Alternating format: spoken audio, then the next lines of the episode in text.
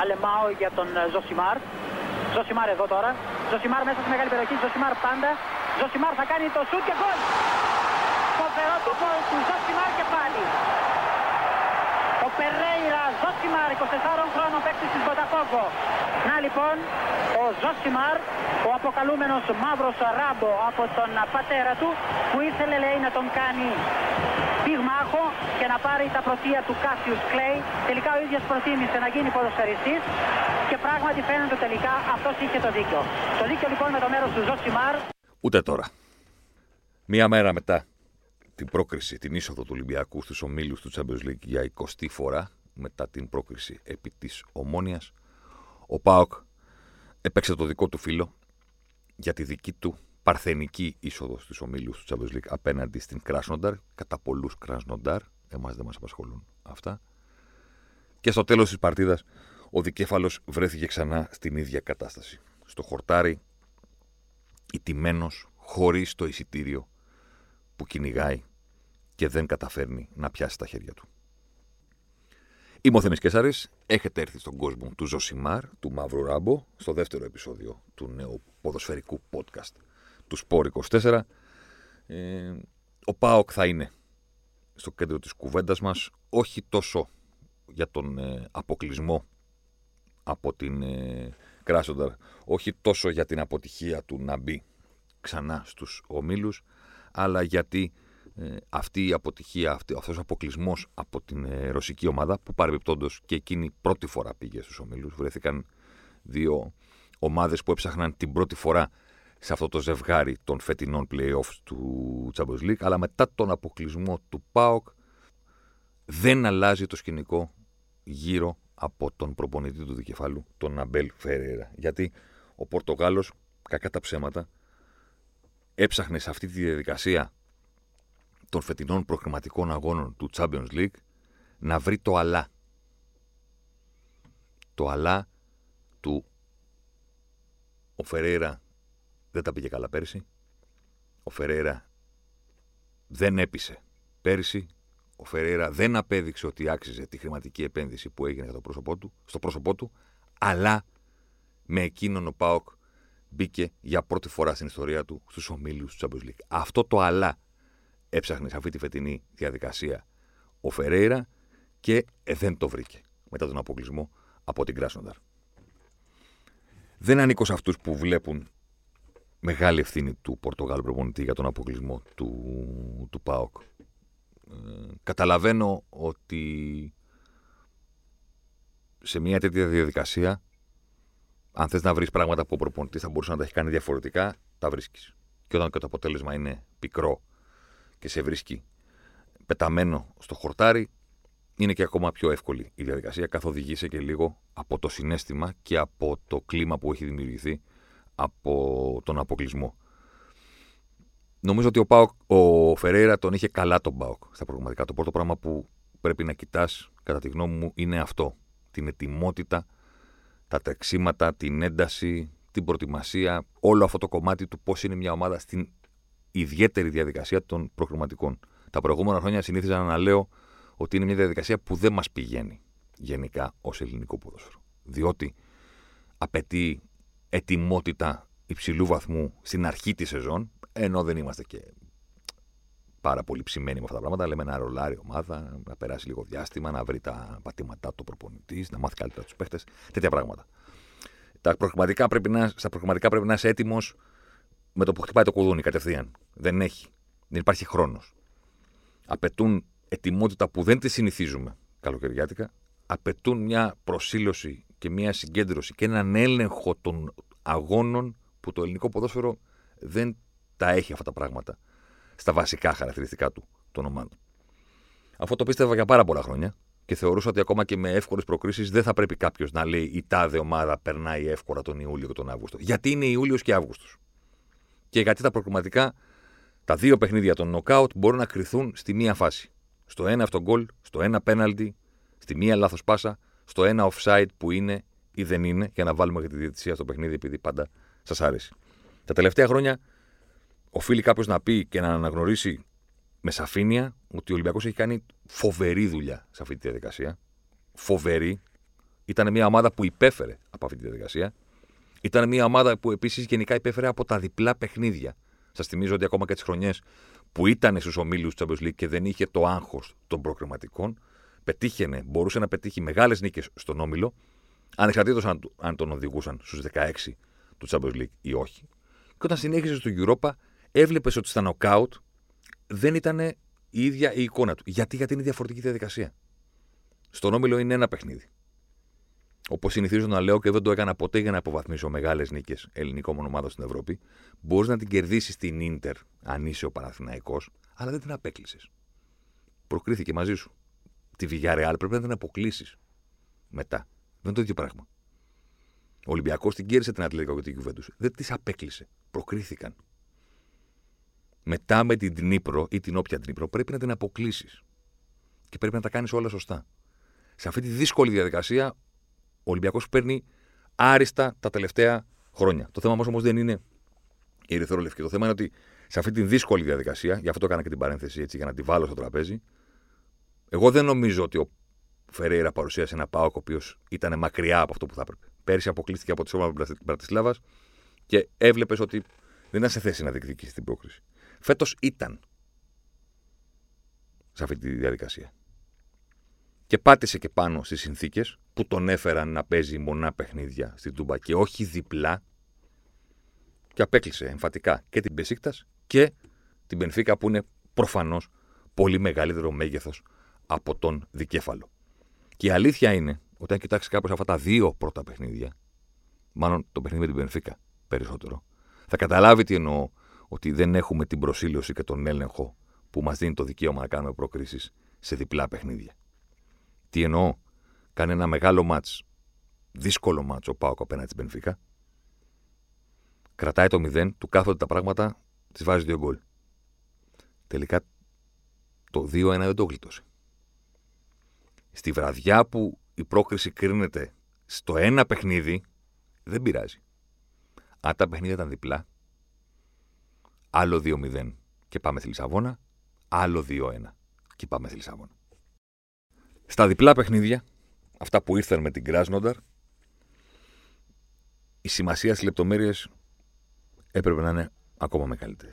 Δηλαδή, έλεγα χαριτολογώντας, ας πούμε, μετά το πρώτο παιχνίδι, ότι ρε παιδιά, με χαμένο πέναλτι. Όχι ο Πάοκ. Η Μπάγεν. Δεν είναι εύκολο να αποκλείσει τη Real Αν σε ένα από τα δύο παιχνίδια χάσεις πέναλτι στο χαμένο πέναλτι ήρθε και να προσθεθεί αυτόν γκολ. Με χαμένο πέναλτι και αυτόν γκολ η Bayern περνάει τον Μπάουκ. Γιατί θα κάνει όλα τα υπόλοιπα. Ο Πάοκ δεν περνάει την Κράζοντα. Χωρίς αυτή την, την αποτελεσματικότητα που πρέπει στις στιγμές που θα έρθουν να κρίνουν πάρα πολύ σημαντικά πράγματα. Γυρίζουμε στον Πορτογάλο. Η συνολική εικόνα του Πάοκ εμένα με ικανοποίησε. Χωρίς αυτό να σημαίνει ότι τα κάνω όλα τέλεια ο Φεραίρα. Στο χθεσινό παιχνίδι, κάποια πράγματα μπορεί να παραξένεψαν κάποιους, κάποια άλλα να τους έκαναν έξαλλους. Η δική μου ματιά λέει ότι εγώ καταλαβαίνω τι προσπάθησε να κάνει. Εγώ νομίζω ότι είδε απέναντί του στη Ρωσία μια ομάδα με έκδηλες επιθετικές αρετές.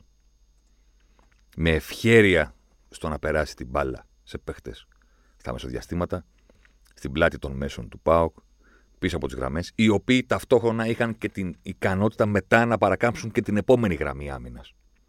Την τελευταία.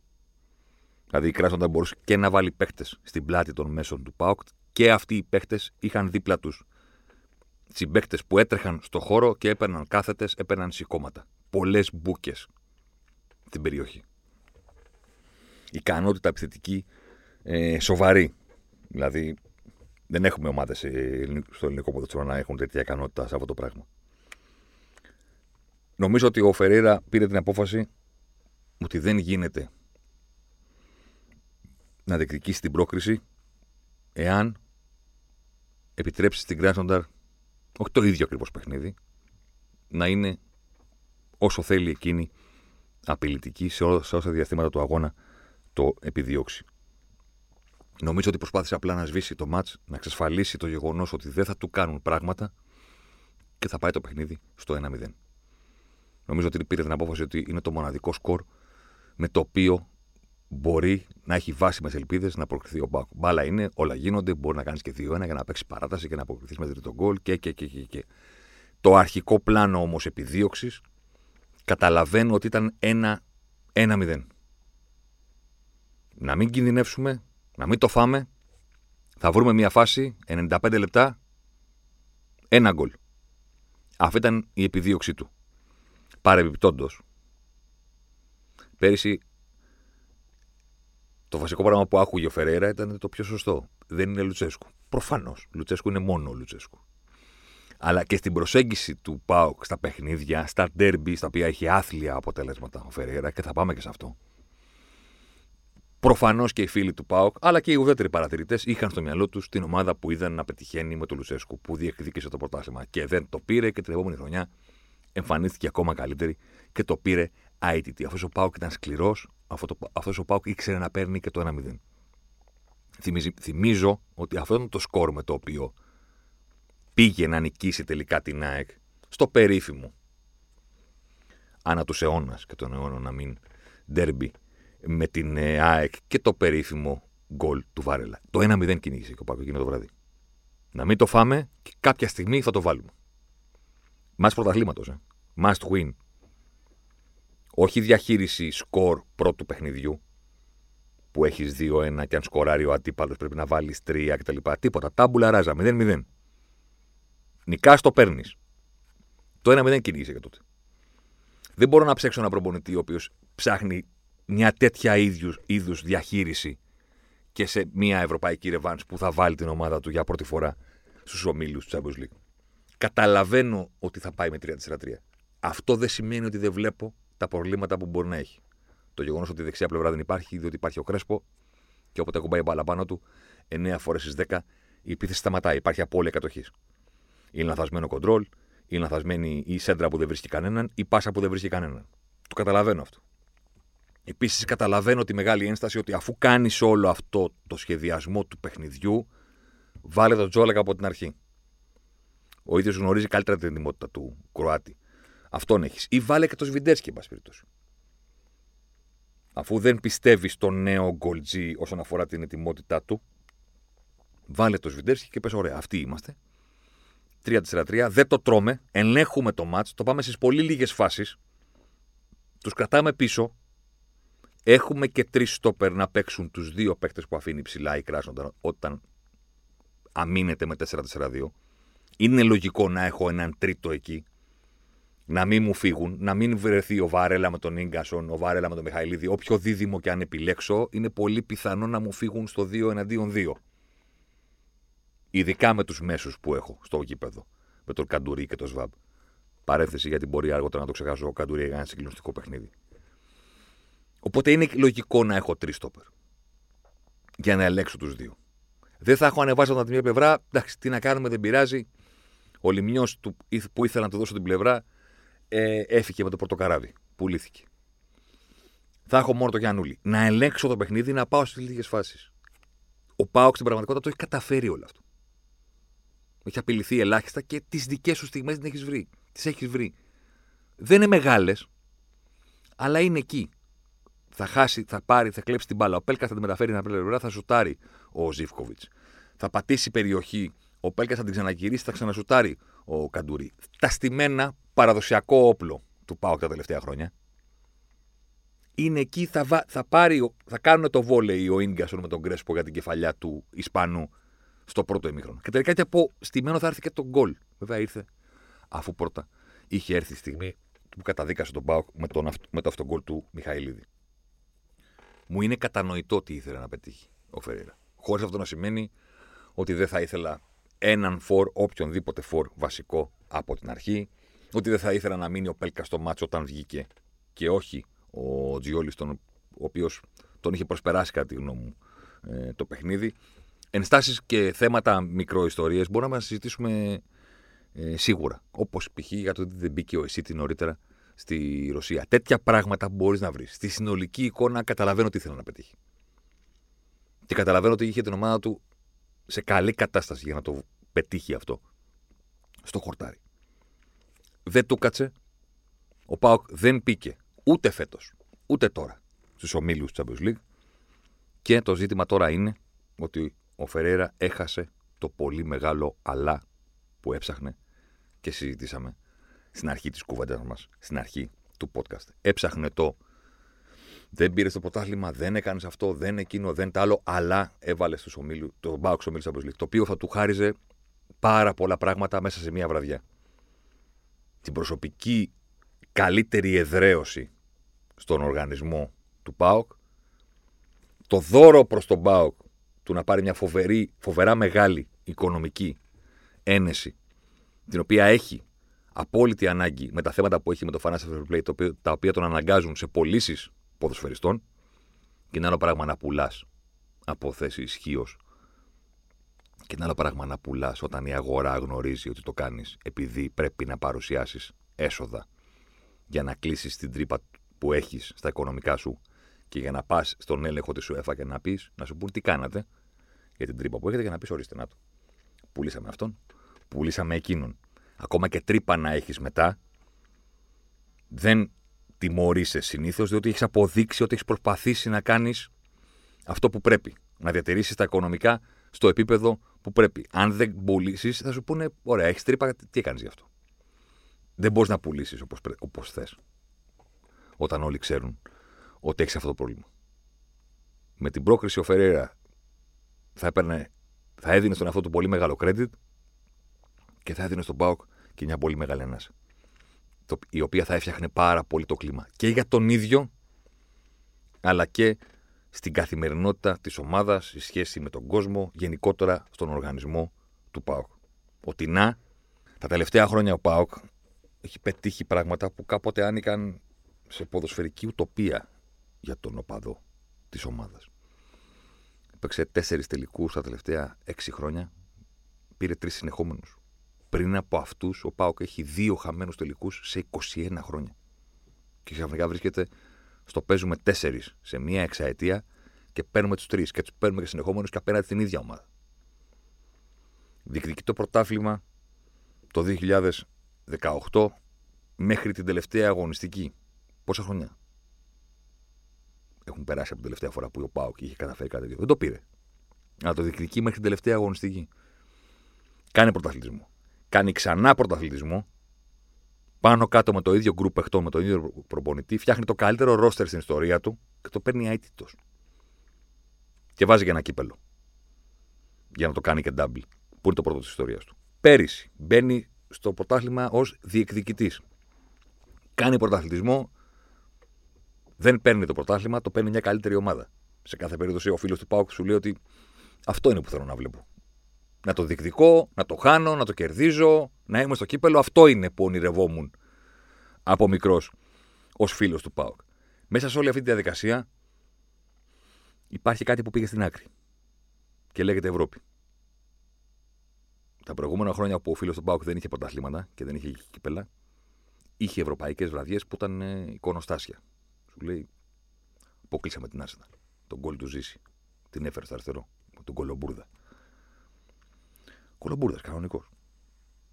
Μια ενδεκάδα ασύλληπτη. Η Arsenal εκείνη τη χρονιά μετά, μετά τον αποκλεισμό έκανε ε, το πρώτο double με τον, ε, με τον Βεγγέρ. Η βραδιά στην πόλη με τον γκολ του Μουσλίμοβιτς και τον πανηγυρισμό. Το διπλό στην Τότεναμ. Δεν είναι πολλά, αλλά είναι βραδιές που βγαίνει το αποθυμένο του οπαδού το να ζήσει κάτι μεγάλο, το να φορέσει ένα χαμόγελο στο πρόσωπό του που θα του μείνει ε, για πολλές ημέρες. Τώρα που ο Πάοκ στα εγχώρια έγινε αυτό που ονειρευόταν ο κόσμος του, το υπόλοιπο κομμάτι έφυγε στο πλάι. Και αφού πέρασαν τα εγχώρια και τα έκανε όλα ο Πάοκ, και τελική, και χαμένη τελική, και νικηφόρη τελική, και διεκδίκηση, και πρωτάθλημα, και χαμένο πρωτάθλημα ως κάτοχος, αφού έφυγαν αυτά από τη μέση, έμεινε λίγο το ότι ρε, εσύ, έχουμε αφήσει κάτι. Υπάρχει μια κρεμότητα σε όλο αυτό το διάστημα την Ευρώπη τη βάλαμε στην άκρη και κάναμε και τον Πεκί. Δεν πειράζει, Ρασβάν, που τον πετάς στον όμιλο του Europa. Το ποτάθλημα είναι που θέλουμε. Εντάξει. Βέβαια, αυτά τα βρίσκεις μπροστά σου στη βαθμολογία του UEFA και στις κληρώσεις. Και ποτέ δεν πρέπει να είσαι εύκολος σε μια τέτοια απόφαση ως ποδοσφαιρικός οργανισμός. Το ότι πετάω την Ευρώπη γιατί τώρα έχω κάτι σημαντικό είναι πάντα σημαντική γιατί πάντα την κουβαλάς την παρουσία σου στο ευρωπαϊκό χορτάρι. Περνάει αυτό το διάστημα και κάπου ξαναθυμάται ο οργανισμός ότι υπάρχει και κάτι που το έχουμε αφήσει. Υπάρχει και η Ευρώπη. Και υπάρχει και κάτι που δεν έχουμε τικάρει στην bucket list του πάδου του ΠΑΟΚ. Στα υπόλοιπα το βάλαμε το τικ. Τίτλοι, διεκδικήσεις, κύπελα, αυτά, πρωταθλήματα, το βάλαμε. Champions League, Σεντόνι, Τούμπα. Πολύ μεγάλο διακύβευμα σε αυτή τη ρεβάση με την Κράζονταρ και για τον Μπάουκ και για τον Φεραίρα και το φινάλε του αγώνα τους βρήκε στο χορτάρι. Και το ερώτημα παραμένει: τι θα κάνει ο Πάουκ με τον προπονητή του; Για να γυρίσουμε στην αρχική μας ερώτηση. Η διαδικασία δεν είναι απλή.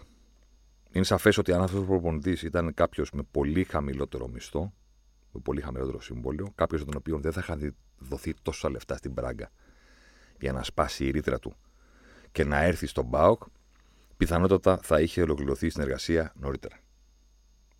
Όμως ο Πάοκ βρήκε τον Φερέιρα υπό καθεστώς μεγάλης πίεσης όταν ο Λουτσέσκου πήρε το φουλάρι του και άφησε πίσω του τη Θεσσαλονίκη. Μία επιλογή που πάρθηκε υπό συνθήκες πίεσης χρόνου, χωρίς να υπάρχει ετοιμότητα στον οργανισμό για τη διάδοχη κατάσταση που ούτως ή άλλως δεν, θα, δεν θα ήταν εύκολη, διότι δεν είναι ποτέ εύκολο να αντικαταστήσεις αυτόν με τον οποίο έχεις πετύχει τα πάντα και είναι στην κορυφή των επιτυχημένων. Σε κανένα κλαμπ του κόσμου δεν είναι εύκολο αυτό. Πόσο μάλλον στον Πάοκ και πόσο μάλλον υπό καθεστώς πίεσης. Υπό αυτές τις συνθήκες, ο Πάοκ βρήκε τον Φεραίρα, τον πλήρωσε πολλά, πολλά λεφτά. Και στην ομάδα και στο συμβόλαιο του. Με τα οικονομικά δεδομένα που συζητήσαμε προηγουμένως και με τον έλεγχο του Financial Fair Play, η απόφαση του να πει στον προπονητή που είναι asset του συλλόγου και πιάνει τόσο μεγάλη θέση στα βιβλία της ομάδας ότι μέχρι εδώ ήταν, δεν είναι απλή. Δεν το πληρώνεις όλο το συμβόλαιο και για τα λεφτά που έδωσες στην Πράγκα, τα έδωσες. Πάνε. Αν ήταν πιο χαμηλά αμοιβόμενος, πιθανότατα αυτή η αλλαγή να είχε γίνει και νωρίτερα. Τώρα τα πράγματα είναι δύσκολα διότι υπάρχει το οξύμορο, το οποίο έχει πολύ μεγάλη πλάκα, αν θέλετε την άποψή μου, ότι ο, Πάο, ο Αφερέρα ανέβαζε τον Πάοκ στους ομίλους και του έδινε το πακέτο των 20 εκατομμυρίων, μετά θα είχε Πάοκ τα λεφτά να τον διώξει. Άνετα. Όποια στιγμή το αποφασίσει. Θα μου πεις, θα έδιωχνε προπονητή που τον έβαλε στο ομίλους της Εντάξει. Στο ποδόσφαιρο ξέρετε πώς είναι τα πράγματα. Ε, tough game. Τώρα ο Πάοκ δεν τα έχει. Και τώρα ο Πάοκ πρέπει να πορευτεί πιθανότατα και με άλλη μία πώληση. Σε αυτές που έχουν ήδη προηγηθεί. Του Ακπομ που παρεπιπτόντω έφυγε αψίχουλα και γι' αυτό φταίει ο Φεραίρα. Γιατί δεν τον ανέδειξε πέρυσι όσο θα μπορούσε. Κλείνει η παρένθεση. Του Λιμιού. Και τώρα να δούμε τι θα γίνει. Η ιστορία με τον Γιανούλη δεν είναι αυλή. Και τον Μπίσεσβαρ τον βλέπω να περισσεύει. Στο διατάφτα. Κάνει ή δεν κάνει για τον Πάοκ ο Αμπέλ Φεραίρα. Η απάντηση που μου έχετε στο μυαλό να δώσω είναι ότι έχει πάρα πολύ λίγο χρόνο στη διάθεσή του να αποδείξει ότι έχουν άδικο αυτοί που λένε ότι δεν κάνει. Πολύ λίγο χρόνο πλέον. Μετά και τον απολυσμό από την Κράσοντερ. Την περσινή σεζόν του, που δεν ήταν καλή, στην οποία έκανε λάθη, στην οποία καταλαβαίνω την κρίνια που μάζεψε, πάντα βάζω το context του περιβάλλοντος μέσα στο οποίο δούλεψε. Δεν ήμουν από το εύκολος καθ' όλη τη διάρκεια της προηγούμενης σεζόν να κρίνω αυστηρά τον Φεραίρα, διότι διαρκώς θύμιζα στον εαυτό μου τις συνθήκες με τις οποίες δούλεψε. Μετά την κορυφή, μετά το IT το πρωτάθλημα, μετά το double και μια πορεία μιας ομάδας που ήταν καιρό μαζί, δεν ήταν μόλις τώρα που είχε φτιαχτεί, ήταν στο ξεκίνημά του ο Πάοκ που παρέλαβε ο Φεραίρα. Ήταν στο τέλος της διαδρομής. Ήταν στο τέλος του κύκλου. όταν αναλαμβάνεις το τέλος του κύκλου, αυτός ο κύκλος πρέπει να κλείσει και να χτιστεί κάτι καινούριο. Στον Μπάουκ δεν συνέβη ποτέ κάτι τέτοιο, διότι δεν τους ήταν εύκολο να καταλάβουν ότι πρέπει να γίνουν αλλαγές σε ομάδα που μόλις πριν από ένα μήνα ή πριν από μερικές εβδομάδες είχε κάνει τη μεγαλύτερη επιτυχία στην ιστορία του συλλόγου. Να ξαναπάρει πρωτάθλημα μετά από την εποχή που ήταν πρωθυπουργός της χώρας ο Ανδρέας Παπανδρέου και να το κάνει και με αίτητος και με double. Δεν είναι εύκολες οι αποφάσεις όταν διαχειρίζεσαι πρωταθλητές. Όχι στον Μπάουκ. Στη Manchester United, στη City, στην Barcelona, στη Real. Δεν είναι εύκολο να πεις, Όπα. Χιαστό ο Μαωρίσιο, χιαστό ο Βιερίνια. 30 τόσα χρόνια ο ένας, 30 τόσα χρόνια ο άλλος. Μεγάλος και ο Βαρέλα. Μεγαλώνει και ο Ντιέγκο, ο Μπίσεσβα. Δεν μας βγήκε ο Βέρμπλουμ. Να σταματήσουμε να παίρνουμε παίχτε επειδή αρέσουν στο Γιώργο Σαββίδη. Κλείνει η παρένθεση. Ο Χατσερίντι ήταν κεντρικός μπλοκέρ.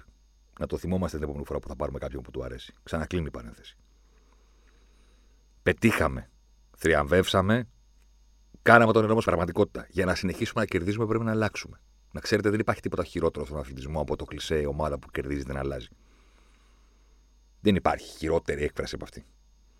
Γιατί βγήκε για να χρησιμοποιείται σε μικρούς κύκλους. Χρονικούς κύκλους εννοώ. Βγήκε για να χρησιμοποιείται από εβδομάδα σε εβδομάδα.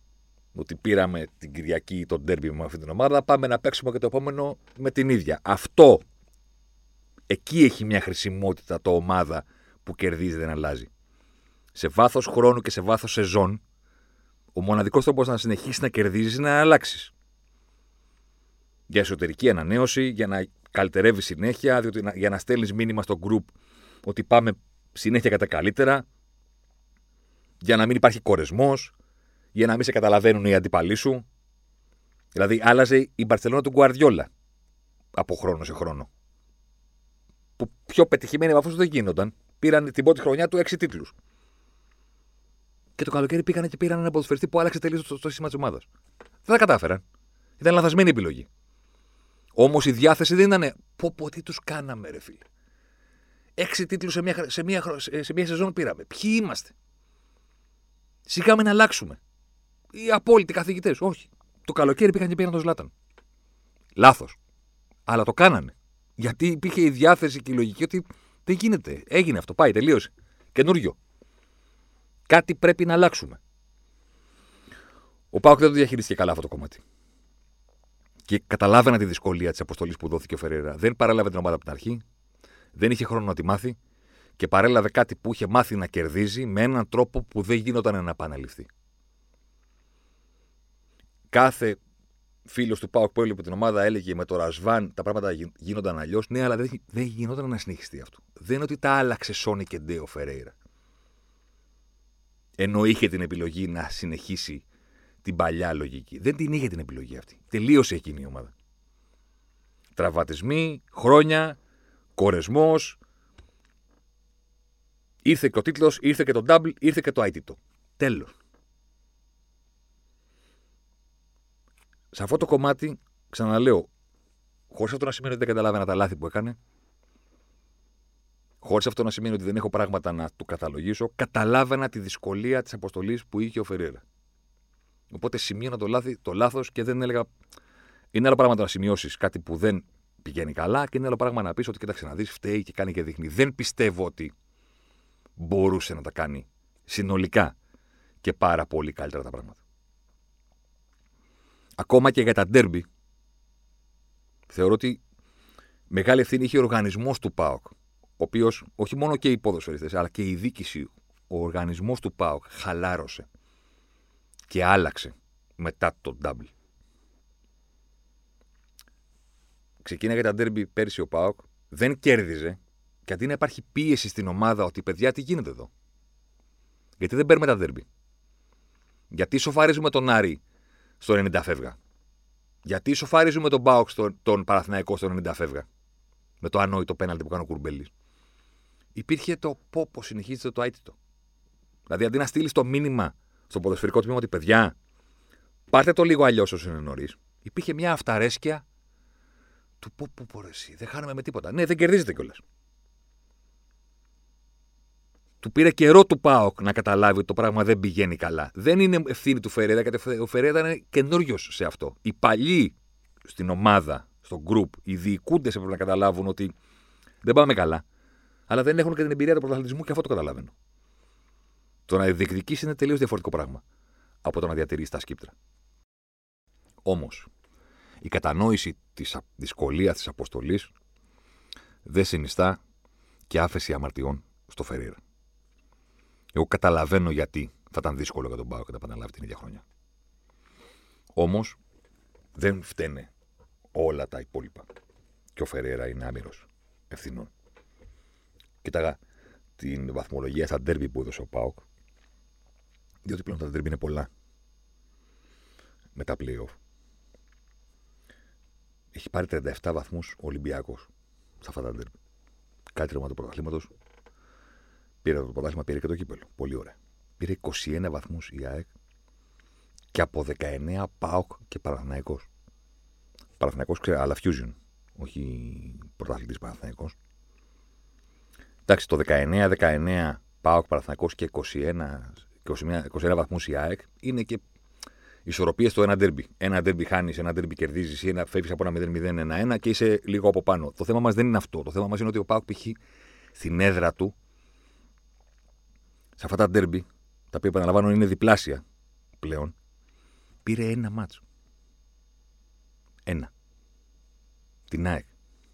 Με το πέναλ του Βιερίνια που μετά είχε τις ευκαιρίες με τον ε, Λιβάγια για να το κάνει ένα-ένα. Αυτό είναι. Τέλος. Έχασε δύο φορές τον Ολυμπιακό. Καλύτερη ομάδα. OK. Okay. Έφερε ε, δύο ισοπαλίες με τον, ε, με τον Άρη. Δηλαδή, δεν μπορεί να φταίνε οι, οι απ' έξω για τη μία νίκη σε εντός έδρας ντέρμπι στην Τούμπα. Για το ίδιο ίδιους βαθμούς με τον Παναθηναϊκό του Αλαφούζου στη, στη βαθμολογία, στη μίνι βαθμολογία των ντέρμπι. Ο Φεραίρα έκανε λάθη. Ένα από αυτά ήταν για τον Άκπομ, το είπαμε και προηγουμένως. Είναι ευθύνη του προπονητή να αναδείξει το περιουσιακό στοιχείο της ομάδας με το αγγλικό διαβατήριο που ανά πάσα στιγμή μπορεί να απολυθεί και να φέρει έσοδα στο σύλλογο και τελικά φεύγει για ψίχουλα εκ των οποίων ο Πάοκ παίρνει ακόμα λιγότερα, διότι υπάρχει ποσοστό, ποσοστό μεταπόλησης αν πάει σε αγγλικό σύλλογο για την Arsenal και παίρνει ένα, ένα εκατομμύριο κάτι τελικά ο Πάοκ από όλη αυτή τη διαδικασία. Το γεγονός ότι δεν είχε καταλήξει σε σταθερές αυτό το κομμάτι του τι θέλει να κάνει στο χορτάρι, ποιοι είναι οι παίχτε με τους πρέπει να προχωρήσει. Καταλαβαίνω ότι έμπλεξε με τις παλιοσυρέ. Το Μάτος, το Βιερίνια, το Μαωρίσιο, το Μπίσεσβαρ, οι οποίοι έδωσαν πολλά στο Λουτσέσκου και είχαν λίγα να δώσουν από εδώ και πέρα. Στο Φεραίρα, για φέτος, για την ετοιμότητά τους στο ξεκίνημα της σεζόν, την κουβέντα την έκανα. Παρ' όλα αυτά δεν έπρεπε να αφήσει δύο βαθμούς στο βόλο, αλλά εν πάση περιπτώσει, λεπτομέρεια. Στο σύνολο, εκεί που καταλήγουμε είναι ότι ο χρόνος για το Φεραίρα τελείωσε. Έψαχνε απέναντι στην Κράσνονταρ το μεγάλο κόλπο που θα του έφερνε ξανά μπροστά του όλες τις μάρκες που έχει χάσει μέχρι στιγμής και αβάντζο και παραπάνω. Έπαιζε ρέστα στο τελευταίο κόλπο και ήθελε να το κερδίσει για να πάρει πίσω όλες τις μάρκες που έχει χάσει μέχρι στιγμής στην πορεία του στον Πάοκ και να βάλει και παραπάνω. Να πει ναι αλλά εγώ. Αυτό το ναι αλλά χάθηκε. Δεν υπάρχει νέα αλλά με τον Αμπέλ Φεραίρα. Ο Πάοκ πήγε για πρώτη φορά στο Αμπέλ Υπάρχει επιστροφή στο τραπέζι, στο οποίο μπροστά του οι μάρκες πλέον είναι ελάχιστες. Στο αν κάνει ή αν δεν κάνει, αυτή τη στιγμή δεν είναι εύκολο να υποστηρίξει το case το τι είναι αυτός που μπορεί να οδηγήσει τον Πάοκ ξανά σε διεκδίκηση του πρωταθλήματος μέχρι την τελευταία αγωνιστική. Τα βάλα όλα στο τραπέζι. Εξήγησα γιατί δεν τον έκρινα πάρα πολύ αυστηρά πέρυσι. Εξήγησα γιατί καταλαβαίνω τι προσπαθούσε να κάνει με την Κράσνονταρ. Στο τέλος όμως της ημέρας δεν μπορείς να σηκώσεις το χέρι και να πεις ο Αμπέλ Φεραίρα. Κάνει για να διεκδικήσει, για να οδηγήσει τον Μπάουκ ξανά σε διεκδίκηση πρωταθλήματος μέχρι τελευταία αγωνιστική. Είχε πει μια ωραία κουβέντα ο Κλοπ στην επταετία του στην Ντόρτμουντ όταν έφυγε, όταν ολοκληρώθηκε αυτός ο κύκλος, είχε πει ότι είχα πει, λέει ο Κλοπ, ότι την ημέρα που θα καταλάβω ότι δεν είμαι ο κατάλληλος προπορτή για την Dortmund, θα αποχωρήσω. Και η αλήθεια λέει είναι τώρα που φεύγω ότι δεν ξέρω εάν δεν είμαι ο κατάλληλος προπονητής. Ξέρω όμως ότι δεν μπορώ να πω με σιγουριά ότι είμαι ο κατάλληλος. Οπότε, αφού δεν μπορώ να πω με σιγουριά είμαι ακόμα ο κατάλληλος προπονητής για την Dortmund, αφού, αφού έχω την αμφιβολία, ακόμα και εγώ ο ίδιος τον εαυτό μου, αν κάνω καλό στην ομάδα, τότε μπορεί να μην έχει αποδειχθεί ότι είμαι κατάλληλο, αλλά αφού δεν είμαι σίγουρα ο κατάλληλος προπονητής, αποχωρώ και να είστε καλά και ελπίζω να συνεχίσετε τις επιτυχίες και χωρίς εμένα. Χωρίς να έχει μια 7 αιτία φοβερή πίσω του Φεραίρα, εντάξει, χωρίς να είναι κλοπ και χωρίς ο Πάοκ να είναι Ντόρτμουντ, νομίζω ότι βρίσκεται σε αυτό ακριβώς το κομμάτι. Ο Φεραίρα και κάποιοι στον Πάοκ μπορεί να πιστεύουν ότι δεν είναι κατάλληλο. Μου φαίνεται δύσκολο να πιστέψω ότι μέσα τους πιστεύουν 100% ότι είναι σίγουρα ο κατάλληλος για τον ΠΑΟΚ. Αυτό το πράγμα είχε την ευκαιρία να το αντιστρέψει, την έχασε και τώρα έχει πάρα πολύ λίγο χρόνο μπροστά του και πρέπει να κάνει κάτι πολύ εντυπωσιακό στα πρώτα ντέρμπι που θα βρει στην ε, κανονική περίοδο του Super League για να το αντιστρέψει. Κάτι πολύ εντυπωσιακό, το οποίο θα είναι και δύσκολο διότι θα συνεχίσει το Europa. Το Europa είναι πέμπτη. Το πέμπτη Κυριακή είναι τρομακτικά δύσκολο για τις ελληνικές ομάδες. Το ρόστερ του ΠΑΟΚ αυτή τη στιγμή είναι ακόμα φτιάχνεται εν πτήση. Δεν έχει ολοκληρωθεί, θα φύγουν κι άλλοι.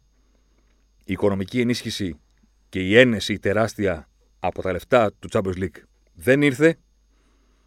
Τα πράγματα δεν είναι απλά. Και το βασικότερο δεν είναι, για να το ολοκληρώσουμε, αν είσαι ακατάλληλος, το βασικότερο είναι να μην υπάρχουν αμφιβολίες για το αν είσαι κατάλληλος. Στο Φερέα αναγνωρίζω πολλά ελαφρυντικά, αλλά αυτή τη στιγμή δεν μπορώ να σταθώ μπροστά σε ένα μικρόφωνο ή να πάω σε ένα κείμενο στο πληκτρολόγιο μου και να γράψω όχι, αυτός είναι και πρέπει να οδηγήσει τον Πάουκ. Δεν, δεν κατάφερε ποτέ τελικά να το αποδείξει με σαφήνεια παρόλα τα ελαφρυντικά που έχει. Με ηρεμία θέλω να πιστεύω με δικαιοσύνη. Αυτή ήταν η κουβέντα για τον Πάουκ του Αμπελ Φερέρα και την παρουσία του Πορτογάλου. Αυτός ήταν ο δεύτερος Ζωσιμάρ, ο μαύρος Ράμπο. Η συνήθεια που πλέον θα πρέπει να αποκτήσετε μέσω του Sport 24, μέσω του Spotify, μέσω του iTunes ή όπου αλλού θέλετε. Τις Πέμπτες. Το ραντεβού μας δίνεται για την επόμενη εβδομάδα. Και μέχρι τότε, ψυχραιμία, ποδόσφαιρο. Αλεμάω για τον Ζωσιμάρ. Ζωσιμάρ εδώ τώρα. Ζωσιμάρ μέσα στη μεγάλη περιοχή. Ζωσιμάρ πάντα. Ζωσιμάρ θα κάνει το σουτ και γκολ. Φοβερό το γκολ του Ζωσιμάρ και πάλι. Ο Περέιρα Ζωσιμάρ, 24 χρόνων παίκτης της Μποταφόγκο. Να λοιπόν, ο Ζωσιμάρ, ο αποκαλούμενος μαύρος ράμπο από τον πατέρα του, που ήθελε λέει να τον κάνει πυγμάχο και να πάρει τα πρωτεία του Κάσιους Κλέη. Τελικά ο ίδιος προτίμησε να γίνει ποδοσφαιριστής και πράγματι φαίνεται τελικά αυτός είχε το δίκιο. Το δίκιο λοιπόν με το μέρος του Ζωσιμάρ.